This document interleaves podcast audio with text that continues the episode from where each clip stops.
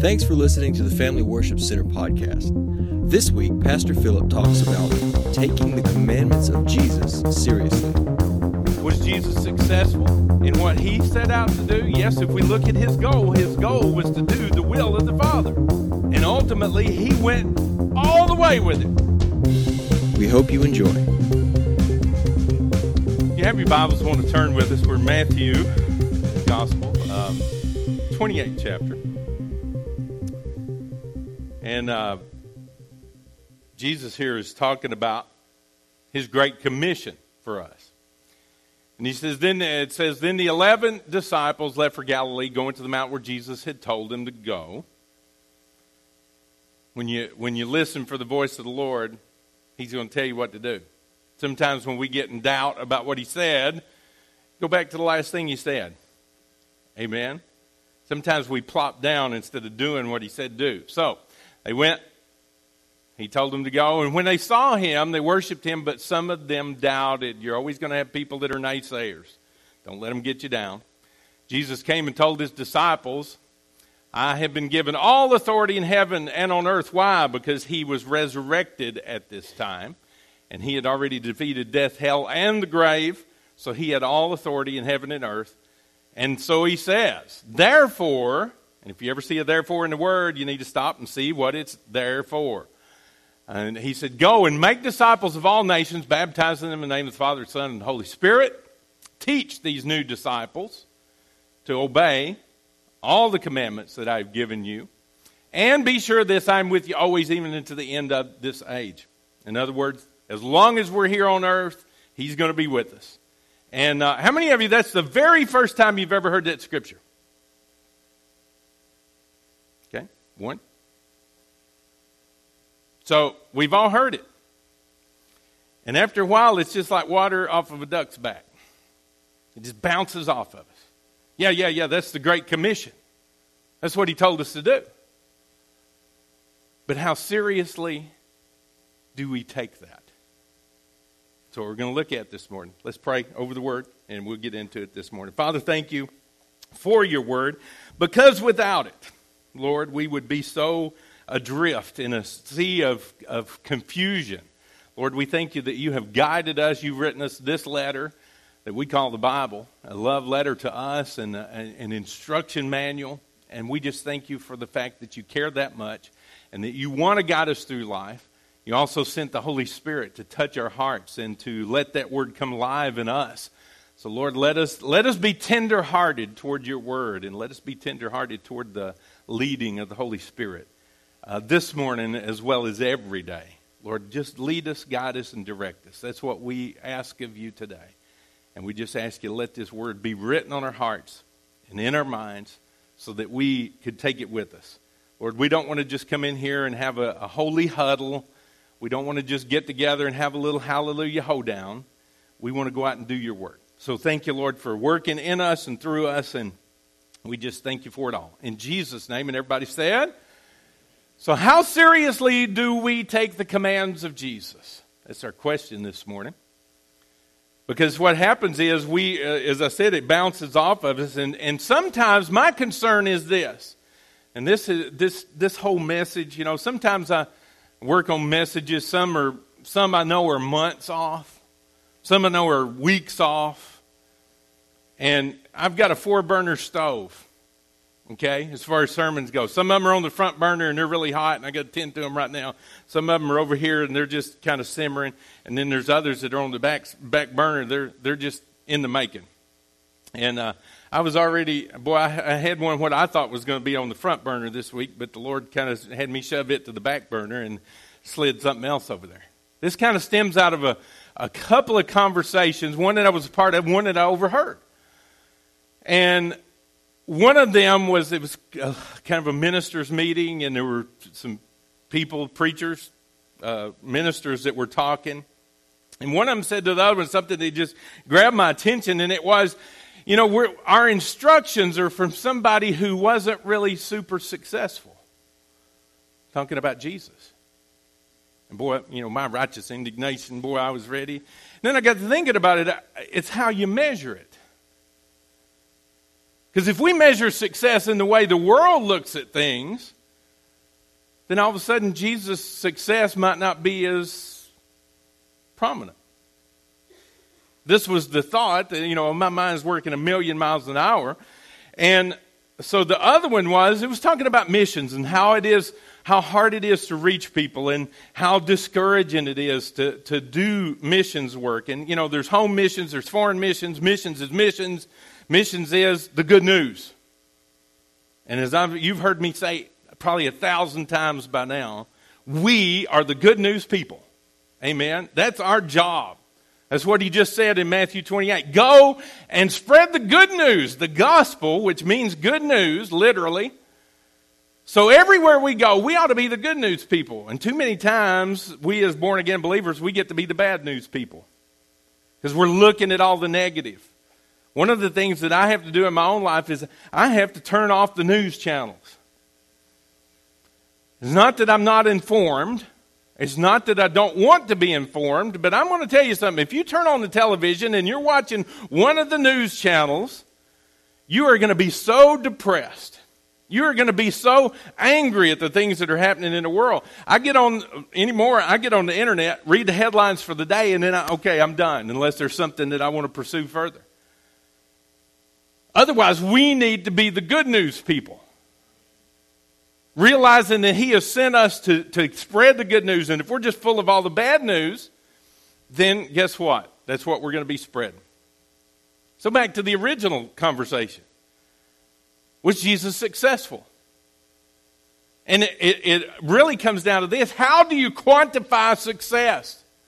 How do you measure success? In the business world, you measure it one way. In the financial world, you measure it one way. And so, if we're going to say Jesus was successful or not successful in this case, how do we quantify that? And I just got to thinking, my mind can work a million miles an hour. And I got to thinking this Jesus didn't have a business. Okay? He had no business. He was he didn't have lots of money. When they went to pay their taxes, he had Peter go down there and catch a fish with a coin in his mouth. What little bit of money the group had, Judas was busy keeping up with that. He was a carpenter, but he didn't build a single church. oh my goodness. He didn't build a synagogue. He didn't build a temple. He didn't even build a house for himself to live in. He said the foxes have their holes and the birds have their nest, but the Son of Man has no place to lay his head. Wow. When you start looking at it in those terms, maybe, maybe that guy was right. He didn't build an army. He had some people that followed him, but they were pretty fickle. If you get to reading about that. He didn't, he didn't have an army, didn't build up an army to protect him or do his bidding. Fact is, people hated him, wanted to kill him, were threatening his life all the time. After, after he started his ministry, he was only around for about three and a half years. He built up a, his group of followers, those people that were kind of fickle, built them up into the thousands. And then when his message got kind of tough, it went down to the few. So far, we're not measuring a lot of success. Eventually, he was murdered by those that hated him. And even in death, he had to be buried in a borrowed tomb, a borrowed grave. So, as far as how the world measures success, not a lot of success. But it's all in how you quantify, how you measure success, and whether we can determine whether he was successful or not. The only way to know whether a person is successful is to know their goal. Okay? If we have a fire here this morning and the police show up with their guns drawn, did they accomplish the goal? No, and, and, just by the opposite token, if we have somebody break in here threatening life and the firemen show up with their hose, not a big success. So, what we have to do to be able to determine a successful endeavor is to know what the goal was. And see, here's the thing about the word it is so good, it is so wonderful to be able to see the, the life of Jesus, the life of the disciples, anybody that, that we can point to. We can, we can get to know about them in so many different ways, but this is what Jesus said his goal was. And it's not just in one place. That's the wonderful thing. It's not just a one verse wonder. It is in many, many places. In John chapter 4, Jesus said, My goal, my food in this case, his sustenance, is to do the will of the one who sent me, talking about the Father. In John chapter 5, he said, I carry out the will of the one who sent me, not my own. In John chapter 6, he said, I've come down from heaven not to do my will, but the will of the Father. Luke chapter 22, whenever he's facing the cross, the night that he is going to be beaten, the next day hung on the cross, he's praying and he says, Lord, I see what you're laying out before me. But if there is any other way to bring salvation to mankind, would you please let this pass for me? And you have to look at that and realize Jesus was knowing everything he was going to suffer. And he says, if there is any other way, I don't want to do this. You ever prayed that? Sometimes in life, something comes our way, and we're saying, if there's another way, I'd really like to see it about right now. If there's another door, let's open it now. But ultimately, Jesus, in his prayer, this is what he said Nevertheless, not my will, but thy will be done. So, in all these verses, and it goes on, in John chapter 19, whenever he was on the cross, he said, he looked up toward heaven and he said, It is finished. And we talk about it in the terms of salvation. Salvation has come to mankind because of his sacrifice. But he also was looking at the Father and saying, it's finished. Your will. So ultimately, if we look at it from that perspective, if we measure the success by the goal and its accomplishment, then Jesus is probably the most successful person that we've ever known or heard about in our lives. And so I, I, got to thinking about that this week as I, you know, I was encountering these different conversations, this different, you know, kind of things that were bombarding my mind. And, you know, we're following somebody that's not really super successful. That's according to how you measure it. And what about missions? Missions is hard. Missions is difficult. Missions, and, and that's what that's what our commission is. That's the great commission that we are working together with the Lord. And so my question, the question that kind of came to me this week, is how seriously do we take that? I think every one of us would say yes and amen. Somebody needs to go tell them. Can it be them? Now, whether that's that's home missions, foreign missions, you know, somebody's got to go. The, as we were studying through Romans uh, over the last couple of months, or a few months, one of the things is how can they hear if nobody preaches? And how can somebody preach if they're not sent? And, and so it's so important that whether it's here, you, you've, you've seen out there walking past hundreds of times, and by now it's probably you're totally oblivious to it. You share the gospel, the good news, where you are, and you send it where you cannot go. The deal is you got to know whether you're called to be here or called to be there, and you got to accomplish it. And sometimes we just let it bounce off of us. Yes, that's the Lord's Great Commission, and yes, that was His command, and yes, that's what He told us to do, but somebody will surely go. Somebody. Somebody will tell them. Somebody someday will go. And so, my question is how seriously do we take that? My concern is, as a pastor, these days, it seems like we make a whole lot of Christians, we don't make a lot of disciples. And that's not necessarily a bad thing. Everybody needs to know Christ. Everybody come, needs to come to that saving knowledge of Christ.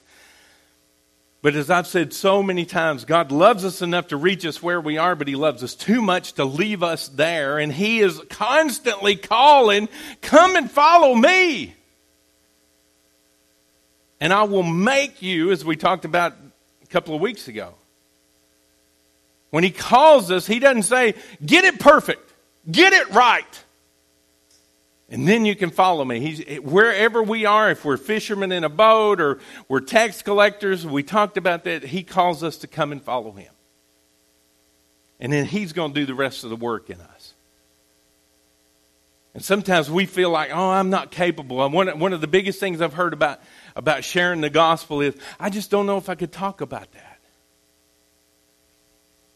Are we, are we people that kind of sort of believe that, you know, Jesus was who he said he was and that maybe we ought to do what he, you know, what his command is? Or are we people who are saying, Lord, I hear you. And yes, it might be tough. And yes, there may be times of discouragement. And yes, there may be times when we don't want to do it. But ultimately, that's what he has called us to do. He has given us, he's given us a commission and he's given us a command. And in Matthew 22, he gives us what we call the Great Commandment. There's two really important things that if you've never seen them in the Word, that was the Great Commission, Matthew 28. Then he also gives us the Great Commandment. Actually, a couple of them. Matthew 22, he goes to the, uh, and he, and this is, this is how it was set up. One of the religious leaders came to him, tried to trap him with this question, and said, which is the most important commandment in the law of Moses? Talking about the Ten Commandments. And what he's trying to do is set him up to say one's more important than the other, and they're going to condemn him and all this kind of stuff. And Jesus turns it around as a, as a time of teaching. And he said, Here is what is the most important commandment. You got to love the Lord your God with all your heart, with all your soul, and with all your mind.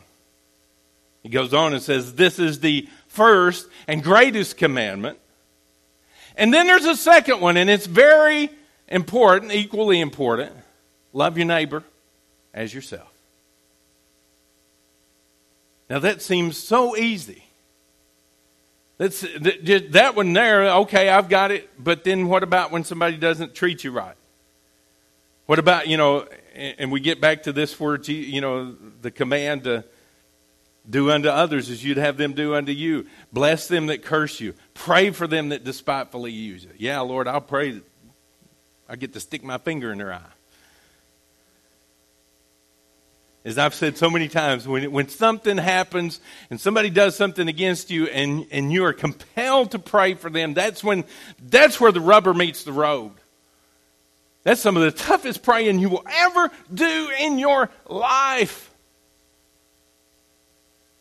But part of that is if we love our neighbor, and then of course we could boy we could take this a hundred different ways. But who is our neighbor? That was one of the questions. Who is our neighbor? Is it just the person that lives next door to us? Well, they live a mile down the road, and I don't really like them. But see, here's the thing everybody that we encounter is our neighbor. Everybody that we see on our, at our job, everybody that we go to school with, everybody in our neighborhood, everybody, everybody we see at Walmart, that's our neighbor. And so ultimately it comes down to this, that we have this great commandment, and then the great commission calls for us to share that gospel wherever we are. And so the thing that, that, that this morning is how seriously do we take that? He left us something to do. Okay, what is that? Spread the gospel. Go into all the world. Ultimately, can, can all of us go into all the world? No. And it's not all of our calling. But he said, go into all the world, preach the gospel, make disciples. What does that mean? That we're going to teach them. And he says to teach them to obey all of his commands. And then we have this commandment and this commission that we're called to, to, to carry out. So ultimately, what it comes down to is how seriously do we take that? And here's our measuring stick. Are we successful? And we're back to where we started. How do you measure success? By the accomplishment of the goal. Was Jesus successful in what he set out to do? Yes, if we look at his goal, his goal was to do the will of the Father. And ultimately, he went all the way with it. He didn't go half the way. He didn't go three fourths the way. He didn't go seven eighths of the way. He didn't go 15 sixteenths of the way. He didn't go 31 30 seconds of the way. He went all the way, crossed the finish line. It is finished. He accomplished the will of the Father. Are we accomplishing our goal? Well, Pastor, you don't understand. I'm so busy. I'm so busy with work and I'm so busy with that. I don't have time to go out and talk to people about the Lord. Okay. Got time for lots of other stuff, don't we? And I, am I'm, I'm talking to me as well. Folks, we got to get a, a vision for Jesus' vision. We've got to get a passion for what he was passionate about. His heart was people. His heart was seeing people saved, or he wouldn't have went all the way to the finish line. He wouldn't have prayed, nevertheless, not my will be done, but your will. And so, what we've got to do is we've got to get passionate about what He called us to be passionate about. And see, here's the thing sometimes we, uh, we misidentify ourselves.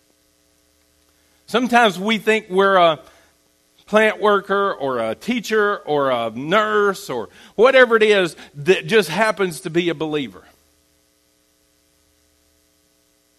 And I think whenever we get born again, we're born into a new family and it, cha- it should change our identity. That all of a sudden I'm not just a plant worker or a nurse or a teacher or whatever that just happens to be a Christian. I'm a Christian that just happens to be a nurse or a teacher or a plant worker or whatever it is. Ultimately, you think about this in the scheme of eternity, which one of those is going to matter the most? Have we done, are we doing everything we can do to accomplish his goal in our lives. What, what is that goal? Well, he tells us in John chapter 14, he says, If you love me, whoo, this is tough. If you love me, you're going to keep my commandments. wait a minute. This is this is this is this is headed toward me. Can I just sidestep it? See, we started talking about goals. And Jesus said, My, my food, my sustenance, my goal in life is to do the will of the Father. And I did it. Now, if you love me, my goal for you is keep my commandments. So, what are those commandments? Oh, it's tough. It's two of them. Love the Lord your God with all your heart, mind, soul, and strength. Love your neighbor as yourself. Part of that is the Great Commission. Go into your world and spread that gospel, make disciples. Folks, we got to get serious about it. We got to get serious about sharing the gospel. John chapter 15, Jesus says, If you keep my commandments, you'll remain in my love, just as I kept my Father's commandments and remain in his love. You know, if you look at it in the bigger scheme of things, he didn't mince words about any of it it is very, very clear. It is very, very important that our goal in this life is to go share the good news, tell about what He's done for us, and help somebody else in that same relationship. We got to get serious about it. Amen. As I, uh, if you've read the newsletter, this will be a little bit of a review. But if if you haven't read the newsletter, one of the things that this month, as we as we kind of wrapped up, we're taking a break on Wednesday nights during the month of August. We're going to come back in September. It is so important. Whatever discipleship time we, we have, and as I, as I said in that, used to, there were many, many places that we could do discipleship. We had Sunday school, we had Sunday night, we had Wednesday night, we had, we had other meetings that went on, but uh, of, through the years, and because of busyness of time, Sunday nights got eliminated, and, and Sunday schools kind of went by the wayside. So, what what importance do we put on His calling us to be disciples and make disciples? My challenge for you let's make that happen. Invite somebody to come with you. Things change, and we have to we have to be open to, to, the, to the leading of the Lord, but also to, to being able to reach people in their time constraints. Yes, I understand that. But it is so important. If, if, if we're going to make disciples and, they, and we make Christians and they come in and say, well, they don't put much importance on discipleship, why should I become one? But that's the call. Go make disciples, baptize them teach them to observe all those things that He's commanded. And those are very, very simple and very, very few. Love the Lord your God with all your heart, mind, soul, and strength. Love your neighbor as yourself. Go into all the world. Preach the gospel. Make disciples. Amen. Otherwise, as I put in the newsletter, I, this is not my quote, but I did cop it for the newsletter. It's been said a long time ago Christianity is one generation away from extinction. Isaiah, in chapter 6 of the book of Isaiah, he had put his hope in government. King Uzziah was the king. And for some reason, we'll know someday if it matters, but for some reason, Isaiah had really, really put, pinned his hopes to this new king. And it says in chapter 6, he said, in the same year that King Uzziah died. In other words, where he had pinned his hopes had gone away. And I don't know, I hate to burst your bubble if you're, if you're pinning your hope on government. Whole nother sermon. Washington, D.C. doesn't have the answers. London doesn't have the answers. Tokyo doesn't have the answers. None of these, none of these capitals have the answer. They think they have the answer, but they don't have the answer. Guess what? We have the answer. And he said, in the, king, in the year that King Uzziah died, I'm distraught. I pinned my hopes on the wrong thing. But he says, I saw the Lord high and lifted up. And just the train of his garment filled the temple. In other words, the temple wasn't big enough to hold him. This church building isn't big enough to hold him. His glory is so much bigger than we can imagine. And he is so worthy of our praise. And he is so to be honored. And then the Lord spoke to him and said, I want you to go. And I want. And his response was important. And it was, Woe unto me because all of a sudden I realize I'm undone. And I'm living among people that are undone. he wasn't throwing rocks at him. He was just saying, Oh, I got a vision of the Lord, and oh, how lacking I am. And it should be that way. And then he, he just felt, and it was low. I, I, I need help. The, the Lord sent the angel, brought the coal to cleanse his mouth, and he said, Now go and tell this people. And, folks, that ought to be where we're at. We ought to realize how awesome God is. We ought to see that it's only by His grace and His mercy that we have the opportunity to be a part of what He's doing. And we ought to get out there and tell everybody we see because we have the only answer. Amen? How seriously do we take the commands of the Lord?